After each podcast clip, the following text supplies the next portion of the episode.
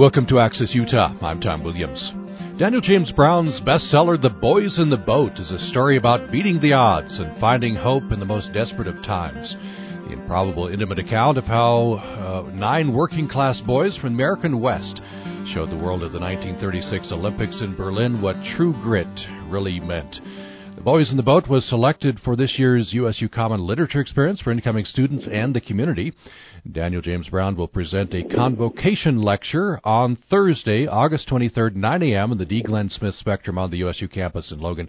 Everyone is invited. Daniel James Brown is author previously of The Indifferent Stars Above and Under a Flaming Sky. And uh, The Boys in the Boat was a New York Times uh, number one uh, bestseller um, he's taught writing at San Jose uh, University and uh, Stanford University and lives outside Seattle. Dan James Brown, uh, th- welcome to the program. Hi. Thanks for uh, joining us. You've written in a uh, more extensive biography that uh, when you're not writing, you're likely to be birding, gardening, fly fishing, reading American history, or chasing bears away from the beehives. Sounds like quite the life.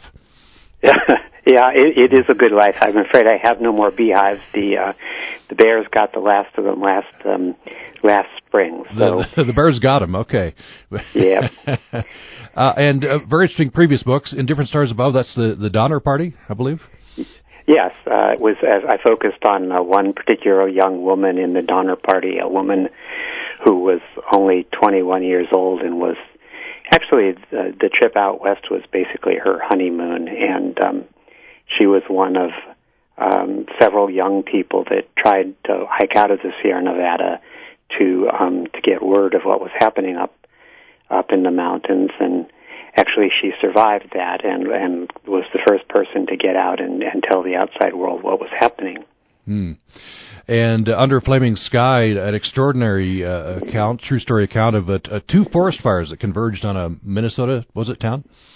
Yeah, a little town in Minnesota called Hinckley. Um, it actually revolves around um, my great grandfather and my uh, grandfather. Uh, my great grandfather was a mill hand working in Hinckley um, when these two fires converged on the town, and um, and he actually died trying to fight the fire but um, they tried to evacuate the town. There were a couple of trains in town that morning, and so they loaded uh, as many people as they could onto these uh, trains and tried to back them out of town. And um, the town, uh, the train rather than my great grandmother and her son, my grandfather, were on, uh, actually caught fire on the way out of town. And about they got about five miles or so outside of town, and the the, the train was uh, entirely on fire at that point, and so they all piled off the train and actually submerged themselves in a swamp and survived the fire that way. But it's a story about it was really a, an absolutely horrific event, but there were a lot of uh, very heroic um, actions that that that people took that day, and um, and so it was kind of a, a story I had grown up with and, and known all my life and never seen written up. So that was actually my first book. Yeah, just uh, and very timely. Unfortunately, that you know wildfires uh, yeah. raging in California, for example. Yeah. Yes, indeed. In fact, the, the air here in Seattle this morning is grimy and gray from from the fires, um, and it, it seems to be happening every summer now. So. And I was just reading this morning. There's a, a firefighter with ties to Logan here, who uh, who died in uh, one of the fires out in California oh, recently. Yeah, I, I saw that the firefighter had died. I didn't know he was tied to Logan, yeah, Utah. Yeah. Uh, so I want to get into Boys in the Boat. Obviously, uh, this th- this has um, it's a very inspiring story. A lot of lessons here. Uh, there's an obvious obvious reasons why it was selected for incoming students and lessons they can learn, and the community as well. Um, it's uh, the inspiration for a documentary film, The Boys of 36, which aired on uh, PBS. Before we get into the story, I wonder, uh, uh, did you envision that this would uh, would hit so big and resonate uh, so widely? you know, I think you never know with with a book. Of course, when anytime you publish a book and put it out there, you you can never be sure what's going to happen in terms of reader response. But um, we actually uh, had pretty good feeling about this book. Um, actually, I had a good feeling about it from the time that I met Joe Rantz and started to to research this story. Um, but when I had, developed the book proposal and and um, we put it out to the publishers in New York. There was overwhelming interest um, instantaneously. So we knew that publishers liked the story a lot, liked the book. Um, and then um, when the book was actually published, it, it got kind of a slow start. Actually, we didn't have a New York Times review or any really major uh, national PR.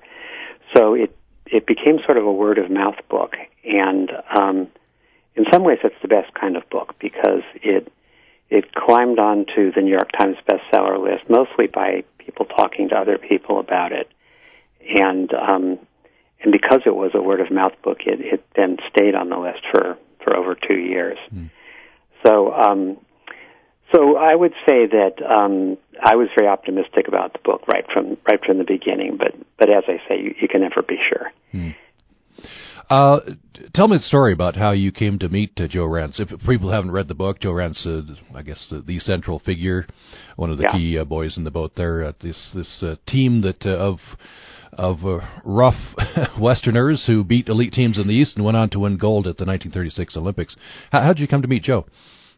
It was actually pretty much just happenstance. Um, we were, we were having a homeowners association meeting at my house here, and um, after the meeting, this this woman I knew only as Judy uh, at the time came up to me, and she said um, she had heard that I was a writer, and um, she was actually reading uh, Under a Flaming Sky to her father and her father was living at her house under hospice care. It was in the last couple of months of his life.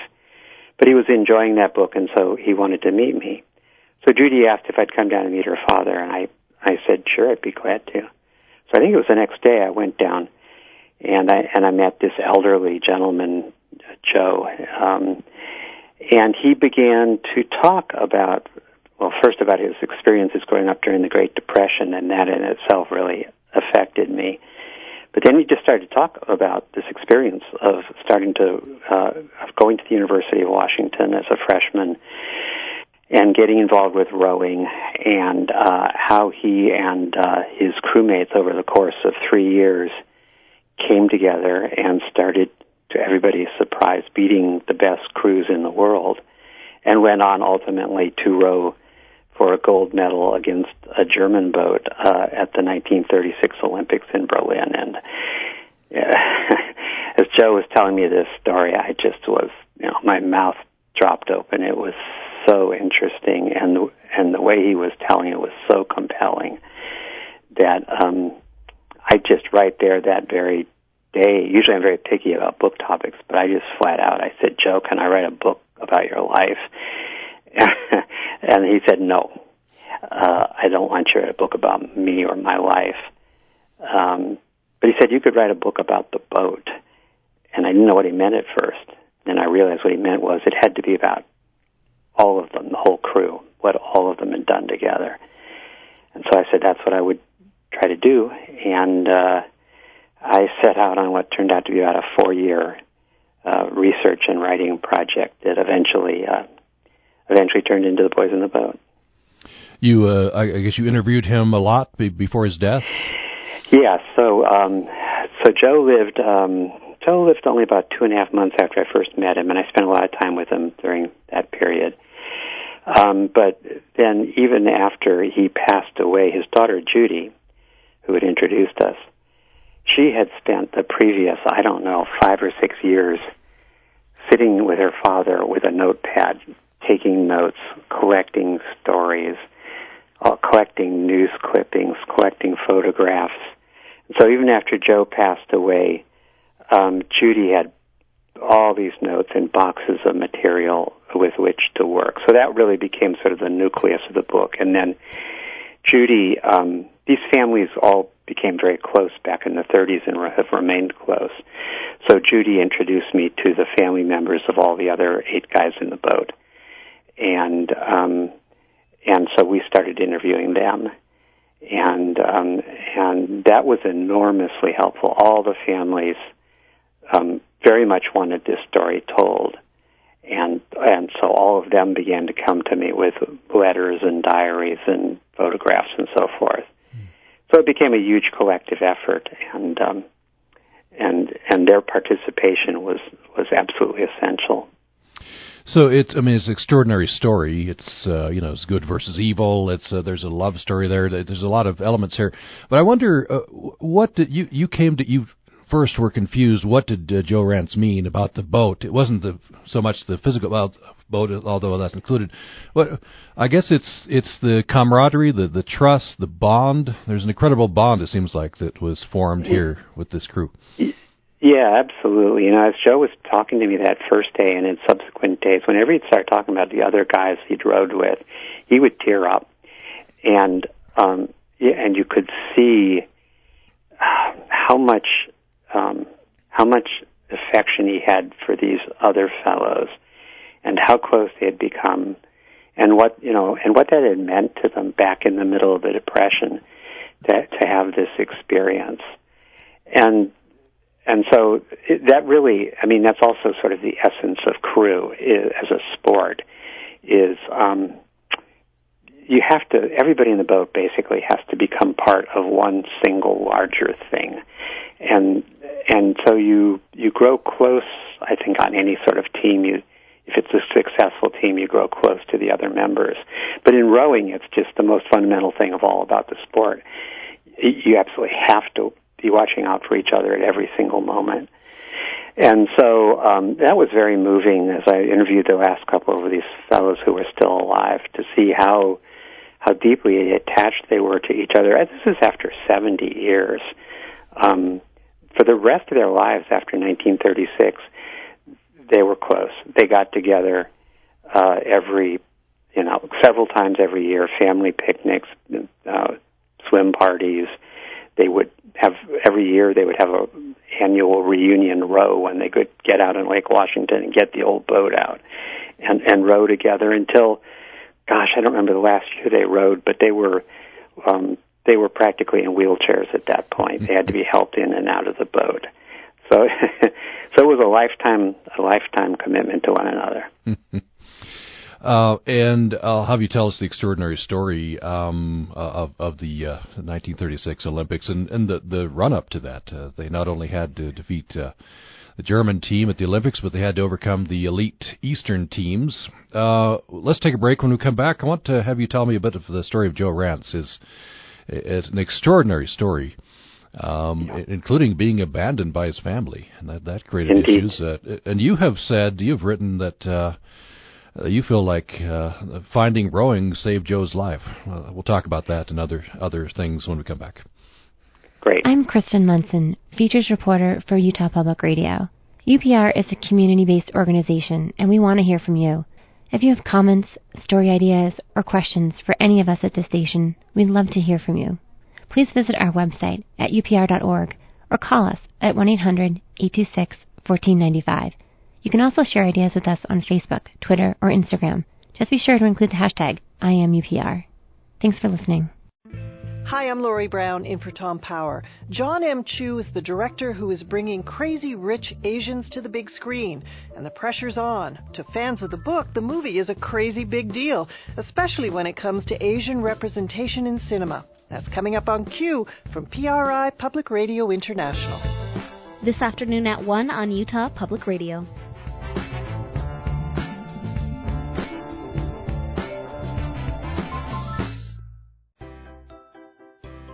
Utah Public Radio's newest show began in the line at a university coffee shop. Standing before me was a historian. Behind me, there was a physicist, and as we waited to order, we solved all of the world's problems. We'd like to create more situations like that, so each week, we're going to introduce you to two scientists working on very different issues. And then we're going to introduce them to each other. That's Undisciplined. Fridays at 2.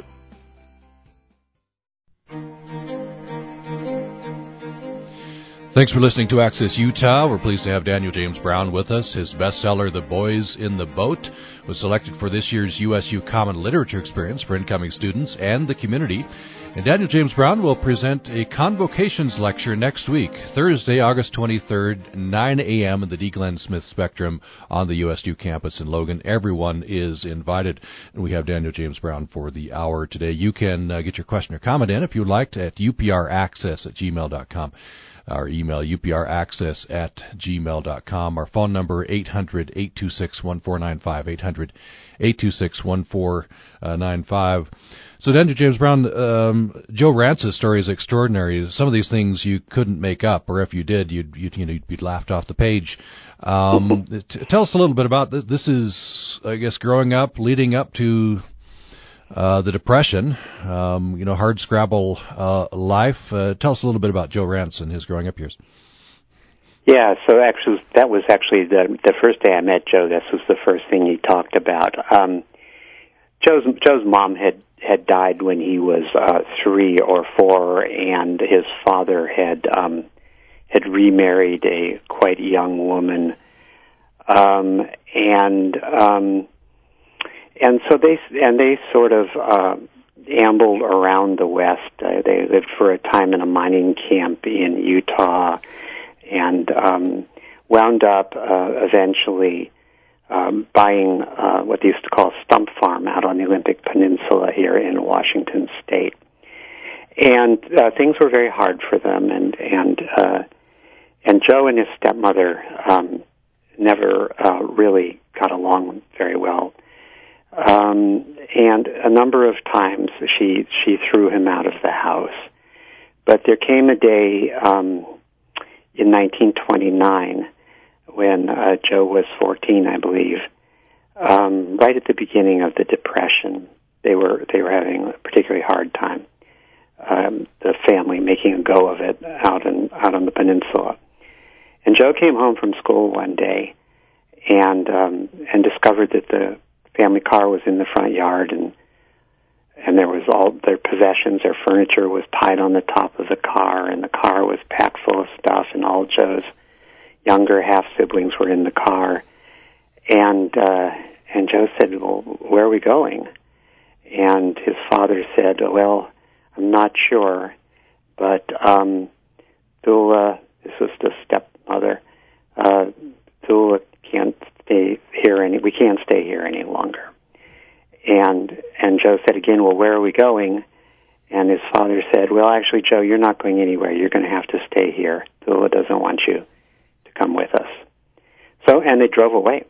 Hmm. And they, so they left Joe. The house they were living in was only half constructed, um, and they left Joe uh, alone in this half-built house out in the woods on the Olympic Peninsula, and disappeared.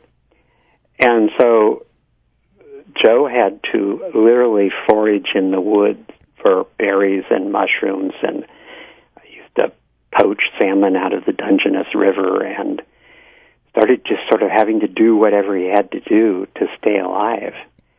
And for a number of years, that's the way he lived, um, just entirely on his own, um, trying to figure out a way to survive. And um, during that time, he fell in love with. He did keep manage. He did manage to keep going to school, and he fell in love with Joyce, who he eventually married, and Joyce was really the only presence in his life that was helpful at that point. Mm. Um, but that's pretty much the state he was in when um, he showed up at the University of Washington as a freshman and uh, and wanted to enroll. He he spent a summer. Uh, we spent a number of summers actually doing hard labor out on the peninsula, but he had saved up a little bit of money and then he moved in with his brother, who was living in Seattle at that point, and uh, began to attend the University of Washington. That's an ex- um, that's an extraordinary goal for someone in his uh, position, right? It is, and you know, I mean, Joe. Joe was an amazing guy. Um, he came to the point where he realized that if he was going to make it, he was going to have to make it on his own, and so he um, so he he took this big chance, and it was it was it was a remarkable step for him to take. It wasn't that common for farm kids uh, out on the peninsula to come to the university at all. And he didn't have the means to get through maybe a, more than a semester or so at the university when he started. It was really only when uh, he got onto the rowing team that um, if you were on the rowing team, there were no athletic scholarships, at least for rowers in those days. But if you got onto the rowing team, as long as you could stay on the rowing team, the university would give you a part-time job. Um, so Joe desperately had to get on that team, and he had to stay on it. And uh, and so that was a huge part of his motivation was he wanted to stay at the university. He wanted to become an engineer, and he wanted to marry Joyce. And to do all that, rowing really was the, the ticket. He he, uh, he needed it as a way of staying there. I want to read just this, uh, this sentence from the book. Um, you write that uh, when he was abandoned, he promised himself he'd never depend on anyone else, not even on Joyce for his happiness or his sense of who he who he was. Uh, uh, that I could see would present maybe some problems in the marriage, but also some problems in, in rowing because you you trust and dependence on each other is a central part of it. Exactly, and that was when Joe uh, when Joe did start um, to row. He was he was naturally very athletic. He was tall. He was strong. He, he had spent years out in the peninsula, you know, cutting hay and digging ditches and cutting down trees. Huge, strong, fit young man. Um, but he had a problem as a rower. As talented as he was, um, he was very erratic and he would often try to row the boat basically all by himself because he believed, based on his experience, that he had to do everything for himself. And it's, that's exactly right.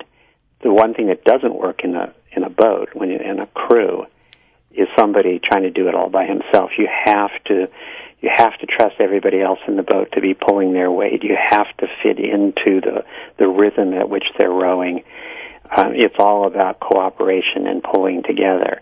And so for the first couple of years that Joe was rowing, as I say, he was very talented and very strong, uh, but it, he really had a hard time fitting in at first. And it wasn't until uh, the coach managed to find the right combination of boys, basically boys who all trusted each other. And by then, Joe had gotten to know uh, most of the guys in the boat he he wound up in, and and so that eventually was a breakthrough for him to to begin to trust other people and and to learn how to fit in. That's interesting. That and the coach had tried everything, right? He tried yelling, he tried love, he de- demoted him to a lesser team, re-promoting him. What. I guess it was the right combination of, of of the men in the boat. Yeah, it really was remarkable. You know, he would. Uh, his name was Al Ulbrickson, the coach, and he would he would pull Joe out of the boat, and the boat would um, go faster for a day, but then the boat would go slower. He'd put Joe back in the boat. The boat would go faster for a day and then slow down again. And it was very, very frustrated because he could see Joe's, you know, talent, but he couldn't really figure out how to what was going on in his head. And he finally had the boat builder George Pocock um, talk to Joe and Pocock had had some similar experiences to Joe. His mother had died when he was very young, and and Joe was able to. I mean, excuse me, uh, George Pocock was able to connect with Joe, and and begin to talk to him about the importance of of trusting the other guys, and and that's really what made a difference. And then when when uh, the coach finally put Joe in the boat that ultimately went to Berlin it's actually interesting. The log books that the coach kept are in the archives at the University of Washington, and I looked at those. And each day, the coach entered all the different boats and what speeds they were making and which men were in each boat. And you can see the time differences. The day they put Joe in that last boat, that boat just took off. And the next day it got a little faster, and the next day it got faster, and the next day it got faster. And and bef- within a week or so, it was routinely beating every other boat on the team, and um, and it just all happened that day that that finally they figured out which crew to put Joe on. Um, it's just very graphically illustrated in these uh, time charts in, in, in the rowing log. If you just joined us, we're talking with Daniel James Brown. His uh, bestseller, The Boys in the Boat, was selected for this year's USU Common Literature Experience for incoming students and the community. And Daniel James Brown will present a convocations lecture on Thursday, August 23rd, 9 a.m. in the USU Dee Glen Smith Spectrum on the USU campus in Logan. Everyone is invited. Um, and, and, you can join this conversation if you'd like to upraccess at gmail.com, upraccess at uh, gmail.com. So I'd like to pause the Joe Rantz's story here and, and talk about rowing. Um, this is, uh, you've said, maybe the most demanding uh, sport. Why is that? it, it is it is extraordinarily demanding, and I had no idea when I got into this um, just how physically, well, demanding on several levels, physically, emotionally, and also just on the level of skill. But physically, um, particularly at the level we're talking about here, what you know, what became an Olympic crew, um, it is just absolutely brutal in terms of the physical requirements, the energy that um, a rower expends rowing a 2,000 meter race. A coach once calculated is equivalent to the energy uh, basketball player plays, an NBA basketball player plays or expends uh, in two NBA basketball games. But he does it all in about six minutes. Um, there's there's a level of fitness that is just I think unparalleled eh, probably in any other sport. Partly because rowing rowing involves uh, every muscle in the body, from the smallest muscles in your fingertips to the biggest muscles in your back and legs. Um, y- your entire body has to be fit and and toned and developed.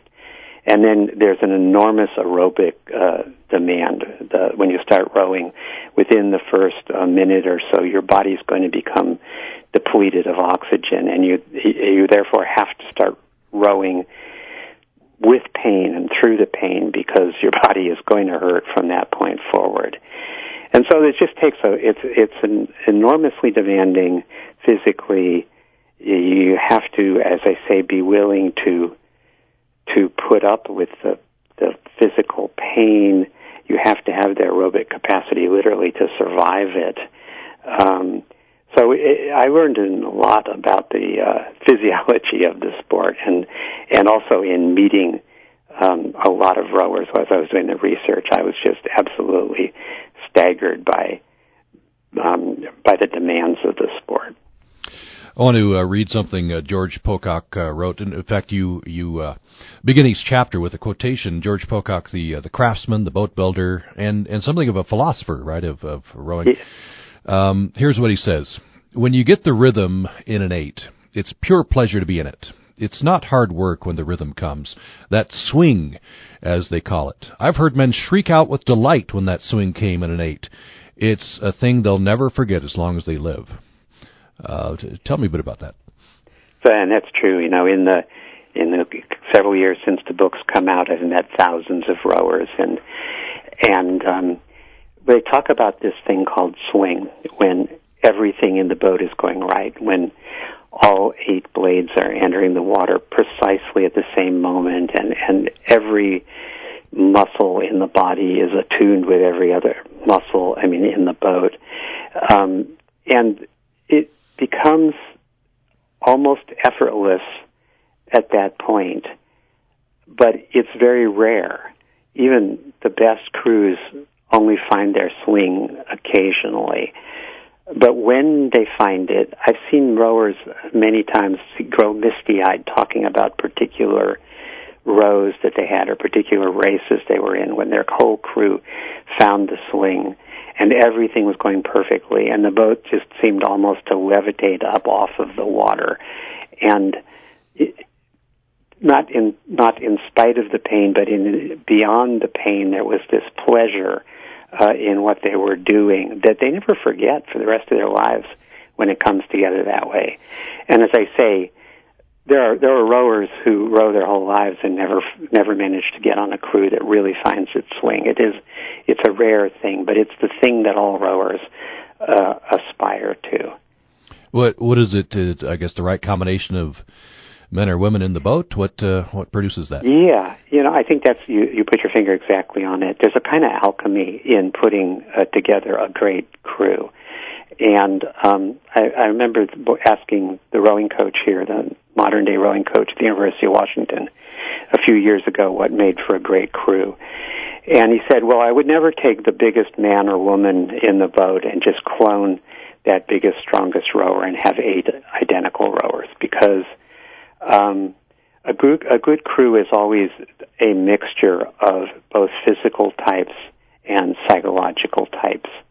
You need light people up in the front of the boat because uh, basically the way they row, they need to be light but technically proficient because any deviation in how the bow of the boat means the whole boat's going to go that direction. Obviously, they need big, you need a big, strong, powerful men in or women in the middle of the boat. You need people in the last two seats who have a perfect sense of rhythm because everybody else in the boat is watching their oars and replicating their rhythm.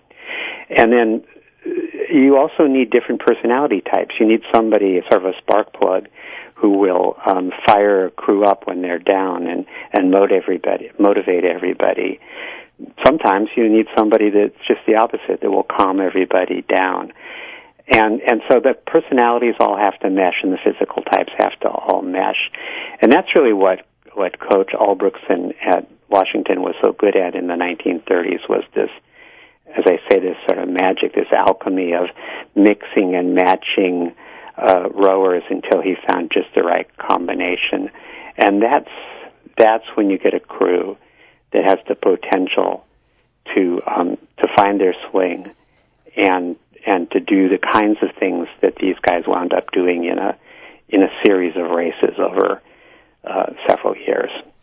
We'll take a break next and have you come back and tell that uh, extraordinary story.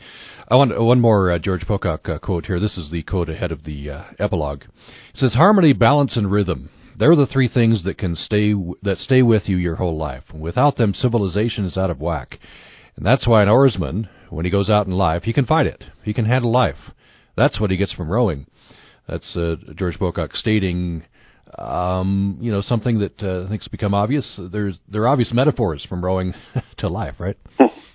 Absolutely, and um, it's amazing um, the impact that Pocock and his sort of philosophy, and that's one of, of the best quotes I think um, had on these young men, and also actually on generations of rowers at Washington.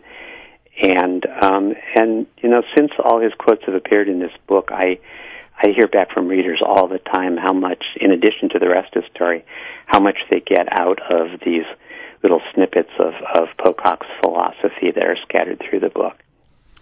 Let's take uh, another break. When we come back, we'll hear to have Daniel James Brown tell us a, a bit of this extraordinary story. These are um, as uh, Daniel James Brown writes, these are the sons of loggers, uh, shipyard workers, and farmers. And they go up against the elite teams of the East Coast and Great Britain. And then finally at the Olympics, 1936. We'll hear uh, at least part of that story uh, coming up. Daniel James Brown's book, The Boys in the Boat. And he is coming to Logan to give a convocations lecture on Thursday, August 23rd, 9 a.m. in the Dee Glen Smith Spectrum on the USU campus, free and open to the public. More following this break. Next time on Living on Earth, how renewable energy is promoting development in India. There's money to be made here. This isn't a charity project. This is a money making venture for a lot of companies, and they are planning on making some profits off of this. The green boost to India's economy. I'm Steve Curwood, and that's next time on Living on Earth from PRI. Coming up this morning at 10 here on Utah Public Radio. Programming on Utah Public Radio is made possible in part by our members and the Association for Utah Community Health, providing support for health centers throughout Utah, such as the clinics of the Paiute Indian Tribe of Utah and Utah Partners for Health. Information available at auch.org. Is Utah Public Radio a road trip staple for your family? Do you listen while running errands around town or tune into your favorite program while cleaning? The UPR staff is sharing where we listen to public radio on our social media accounts, and we want you to join us. Share your favorite listening locations with us via email or on social media using the hashtag WhereIListenUPR. We can't wait to hear from you.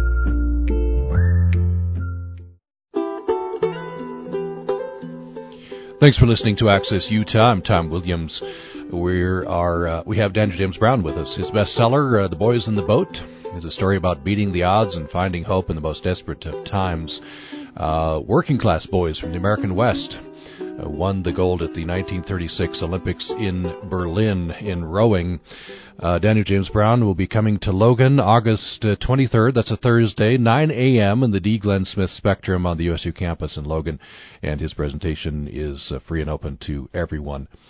Um, James Brown, before we get into the extraordinary events leading up to 1936 and the, the Olympics of 36, um, it this is an extraordinary love story, isn't it? Uh, he Joe Rantz was compensated, at least in part, for the for the difficulties being abandoned. Um, and uh, Joyce, who became his wife, uh, uh, made a vow right to herself that uh, Joe would never be abandoned again. He'd have a happy home life. Exactly. Um, you know, in those years when Joe was abandoned, Joe had had mer- had uh, met Joyce um, literally on the school bus in uh, middle school, and um, and they were drawn together very quickly. Joe loved music, and and she did too, and um, so they they became an item very early on. Um, but during those very hard years for Joe, when he was living alone in this half-built house out in the woods, um, she was the one, you know, constant in his life, and she saw the enormous pain that he experienced, you know, mental, psychological pain, and and and seeing this and falling in love with him, going close to him, she she decided early on that um, that she was going to make sure, particularly after he proposed to her, that um, that he was never going to be alone again, never be abandoned like that again. And um, Joyce was Joyce was uh, she had passed away by the time I began this project, so I never got to meet her personally. But through Judy, I got to know her pretty well, and through some letters she had written and so forth. She was actually also a pretty remarkable uh, young woman. She was a farm girl um, growing up out in Sequim, Washington, and um, she was very bright and pre- precociously bright. And she wound up going to uh, moving into Seattle and going to the University of Washington uh, when Joe did, uh, partly to be by his side, but also because she was just intellectually interested in all kinds of things, philosophy and photography, and just this wide smorgasbord of interests she had, and um, and she wound up actually graduating from University of Washington Phi Beta Kappa outstanding student. And um, and you know, I, I have to believe that that made a huge difference in in Joe's life in the long run. Was that there was this one person that he could count on, and and and vice versa.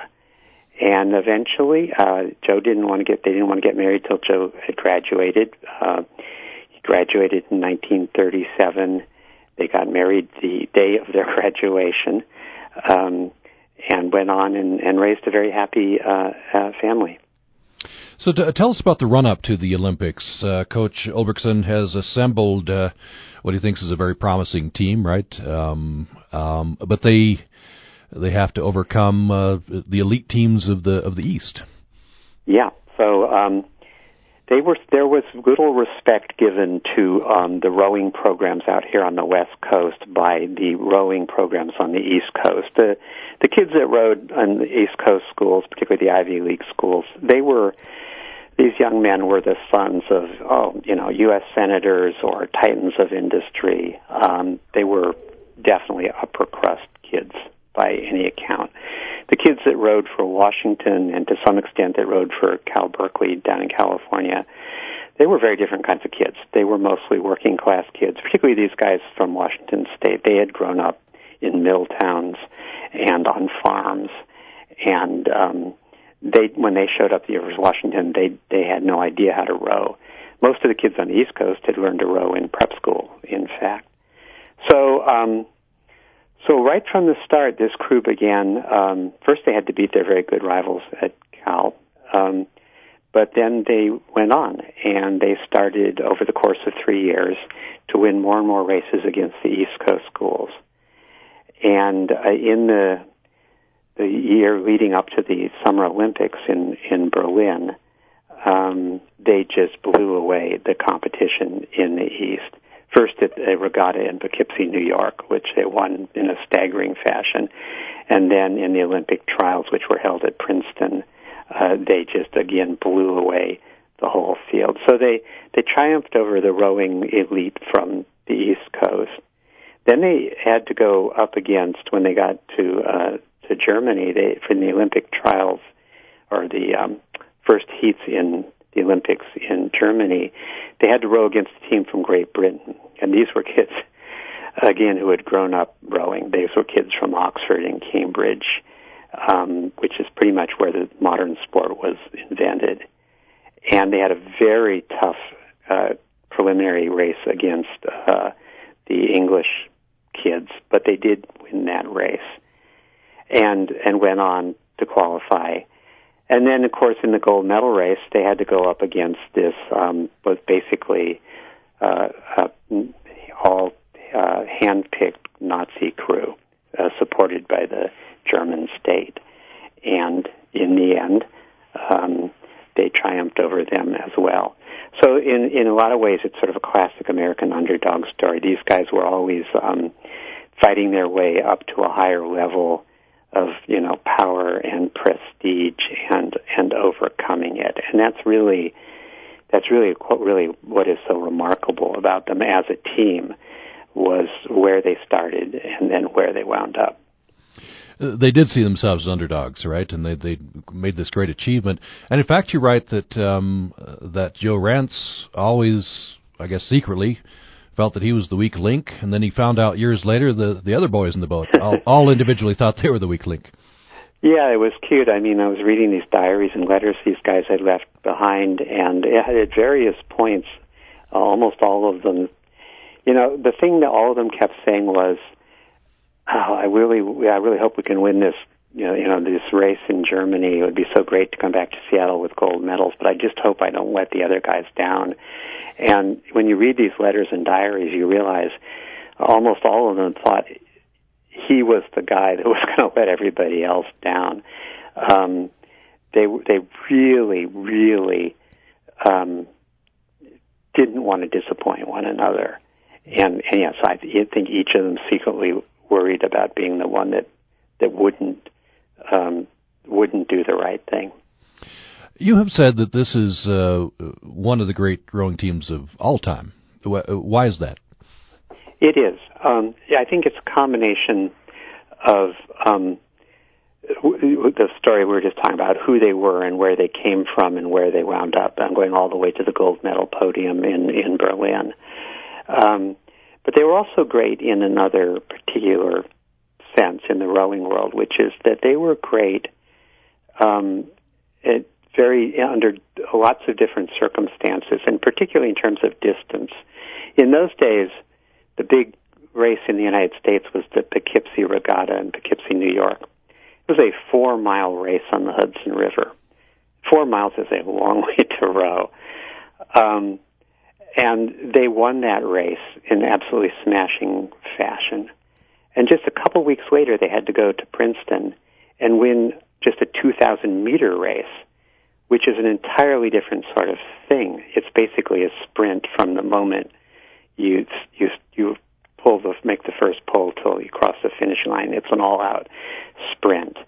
And and so rowing a 2,000 meter race is a completely different sort of thing than rowing a four mile race they were a crew that could do both and consistently did both, um, and, and and would win at varying lengths. And and I think that is something we don't actually see these days because these days uh, rowing competitions are almost always just uh, 2,000 meters, and you, so you don't have these long four-mile grueling endurance things that you used to have. And I think that's part of what makes them, you know, pretty legendary in the rowing world. One of the things you highlight uh, in the book, uh, and you've said that this was kind of a surprise to you, we know that the Nazis used the 1936 Olympics as a propaganda tool, but you have said that uh, you were surprised at how much that, that it was. It was really an all-out and and uh, I guess quite successful uh, venture in terms of propaganda. Yeah, actually, um, the reality is is that most Americans who went to Berlin that summer and uh, spent time in Berlin and going to the games came back very favorably impressed by what they called the New Germany at the time. This was Germany under the Nazi Party. Um, you know, they were the city was clean, it was efficient, um, everybody was smiling. Um, all this was covering up a very dark reality. Uh, Dachau was being constructed that summer, just uh, some miles north of Berlin, and um, or I actually I don't know what direction outside of Berlin. Um, there was a very different Germany that was unfolding while this showcase was being put on in Berlin. And um, they had a very, very elaborate propaganda effort that went into portraying Germany as having nothing but peaceful intentions, when in fact they were um, building an enormous war machine. And I had always known that. I think a lot of Americans realized that that game was used, you know, for propaganda purposes. But going into the book and before I did all the research, I, you know, I, I we all we all know about the later history of Germany, the war and the Holocaust.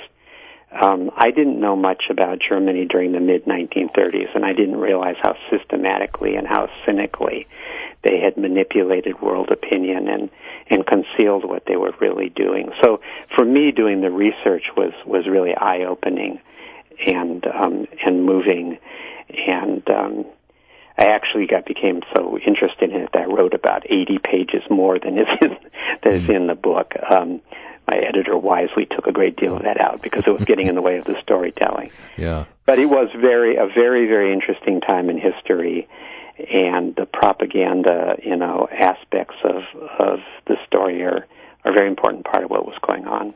And then, of course, this is this has this has effects. If you have a successful propaganda, you can you can blind people to what's actually happening. I, I was just reading uh, the other day again about uh, Charles Lindbergh, who had lived in Germany for a while. He came back and was became involved in the America First movement, and uh, uh, yep. his point was, "Hey, what I've seen in Germany is uh, they're they're they're doing good things."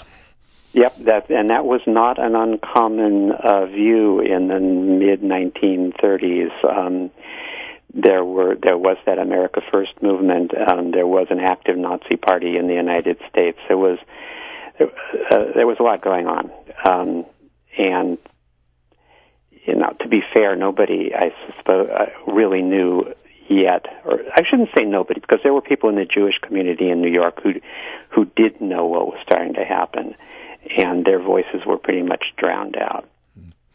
We just have about three minutes left. I want to um, talk about after after effects, the you know life after this extraordinary these extraordinary events. Um, it's, it's, by and large, the, the, boys in the boat uh, went on to be successful, uh, quite successful. Many of them got into engineering. Uh, that's a, a, common theme there. Um, and they were, to, to a man, very humble about their accomplishments. Yeah, you, you know, when I talk about the different virtues that these guys had and what I think made them successful as as a crew and as men, one of the virtues I talk about is their humility. Um, I mean, these guys were big, strong, healthy guys with, you know, it, you have to have a pretty healthy ego to, to think you're going to win an Olympic gold medal in rowing of all things. But they also had a measure of humility. Um, the sport is so painful and it's so difficult, and they went through so many challenges that over that time when they were coming together, they learned that um, they learned they needed one another. And I think that that humility and the humility with which they approached one another and approached the sport and approached what they were trying to do really, for one thing, it was sort of the gateway through which they were able to build trust among themselves and, and become as bonded together as they were. Um, and I think it's one of the keys to to their success, and one of the things that that uh, in some ways typifies their generation. Also, when I think about my father and my uncles and my aunts from that generation, they tended to have a kind of civility and a kind of humility that, that I think we don't see as much uh, these days. And so I think in in that way, these guys were great representatives of of their generation. You say they they did get together often. Uh, many of them ended up or, or stayed in the Seattle area, and they would get together what every ten year reunions. Uh, on which occasions they'd go out in the boat um, and be photographed and, and and such. What what we talked about this a little bit earlier in the hour, but I, it's it's I think a very important part of the story. Uh, what formed that special bond? Yeah, you know, I think it was um, I think it was just forged back there in those those three years, and particularly the year of 1936, when they when they became so close, when they did this very audacious thing. You know, when these kids, these farm kids, basically from Washington, wound up in New York City, getting on an ocean liner, going to Berlin, and then you know being in Europe. This was like most of them had never been outside the Seattle area or outside of Washington State. This was eye popping stuff for them. So it was a hugely big deal in their lives. And they never forgot it. I mean, and they never forgot the um, the power of of the friendship that they had built um, for one another. Bob Moch, who was the coxswain, daughter told me that. I mean, Bob had a great wife. He became a lawyer, very smart guy. But I remember his daughter telling me that her dad spent the rest of his life trying to find something as meaningful and impactful uh, to him as that Olympic experience had been. And although he did many interesting and fine things, he never found anything that was as um, important to him as what he'd been through with those guys hmm. back in 1936. Uh, just a minute left. Uh, what's your biggest takeaway, personally? You know, I think it is that um, by getting to know these guys through their families and through talking to those who were still alive and becoming so immersed in the story, I've just um, I've tried to deliberately and also subconsciously, I think, uh, embody some of the virtues that I thought I think that they did. You know, I look at their perseverance. I looked at the earnestness with which they approached their task. I looked at the humility with which they approached their t- task. Um, and I try to incorporate some of those virtues into my into my own life. There, there's a lot of life lessons in in the story, and I, I know I hear from readers all the time about how those life lessons have come to play in their lives. And I, I would say the same things happen to me. Um, I'm a reader of this story too, and I um, I think it has changed a lot of things about me, and I, I hope for the better.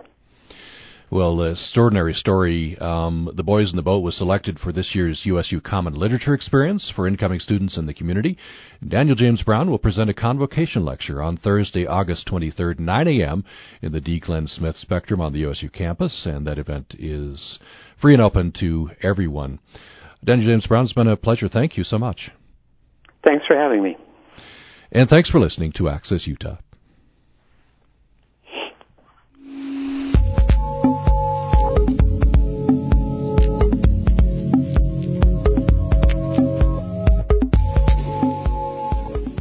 Utah Public Radio would like to thank Cache Valley ENT and Allergy Clinic for sponsoring UPR programming. Find out how you can become a sponsor by calling us at 435 797 3138. Happy 65th anniversary, UPR.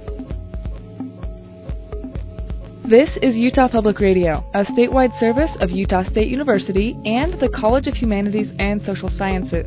KUSR Logan, KUSK Vernal, KUSL Richfield, KUST Moab, KCEU Price, KUSUFM Logan, also heard at upr.org.